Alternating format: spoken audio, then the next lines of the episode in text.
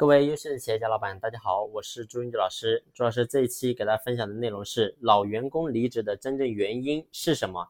其实我们任何一家企业，有的呢可能刚干了一两年，有的呢可能干了四五年，有的呢可能干了十几年、二十几年。其实呢，在每个阶段你会发现都会有员工离职的现象出现。那么呢，可能有的一些企业时间还不是很长，干了一两年，然后呢也没有所谓的老员工。但是呢，你会发现有一些企业可能干了五年、八年、十几年，但是呢，有一些企业里面的这些老员工，然后呢，在企业也干了非常久的时间，但是呢，他却选择了离职。那么有的时候呢，我们老板在这个地方会觉得非常的心疼。为什么这么讲呢？因为你会发现，任何一个老员工都是跟咱们一起过来的。那么也是咱们老板辛辛苦苦培养出来的员工，但是呢，最后到头来他却选择了辞职跳槽，甚至呢是单干。要知道，有血缘关系的父子也会反目，彼此相爱的夫妻也会离婚。所以呢，对于毫无关系的老板跟员工来讲，要想长期共存走下去，自然呢也是需要有更多的条件进行支撑。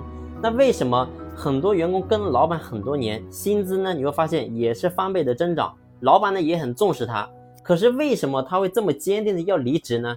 其中有一个非常重要的因素，就是老板根本不知道员工在每个阶段他分别需要什么样的需求。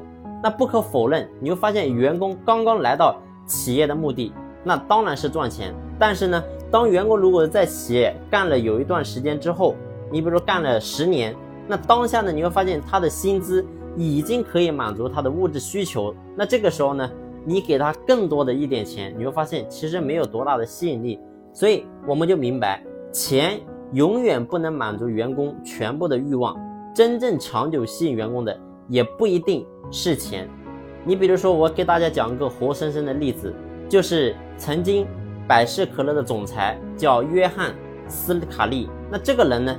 他一定不是缺钱的，为什么？因为他能做到总裁的位置。所以呢，当时苹果的总裁乔布斯还在世的时候，那一开始呢表示希望他能够跳槽到苹果公司进行工作，那被他给拒绝了。但是呢，当乔布斯问他，你究竟是想卖一辈子的糖水，还是希望呢获得改变世界的机会？那这个时候呢，他瞬间就被打动了。他觉得比起做这个可口可乐，他更想去改变世界，所以他选择离开了百事，加入苹果公司。那乔布斯呢，并没有一味的告诉他说来到苹果公司能够获得什么样的薪资待遇，因为呢，对于他来讲，目前的社会高度，那薪资待遇呢，早已不是说能够吸引他了。但是呢，乔布斯提出的是一份更加伟大的事业，所以对于我们企业的员工，其实也是一样的。当员工没钱的时候，我们可以用薪资留住员工。但是呢，如果当员工赚到钱了，那么咱们老板呢，你就要给到员工一份可以做一辈子的事业。那老板你会发现，咱们为什么可以始终早出晚归的操持企业？为什么我们即使没有人鞭策，我们每天呢还能够为了公司的业绩费心费力？不就是因为说这个公司是我们自己的吗？我们是公司的主宰吗？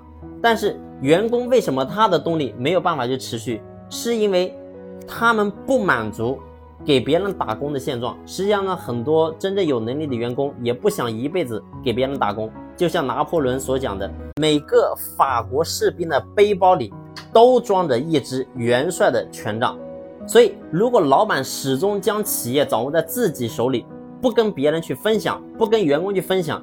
结果就是那些有野心、有真本事的员工，他就选择离开企业，让那些想养老、偷奸耍滑的员工忠心耿耿的留下。所以，只要时机一到，你会发现在员工符合企业用人要求的时候，老板呢就要给予他，让他能够成为主宰的机会啊，给到他一个山头，让他能够真正的占山为王。那这个时候，员工的他才能够真正的留在企业。为咱们所用。那好了，这一期的分享呢，就分享到这里，感谢你的用心聆听，谢谢。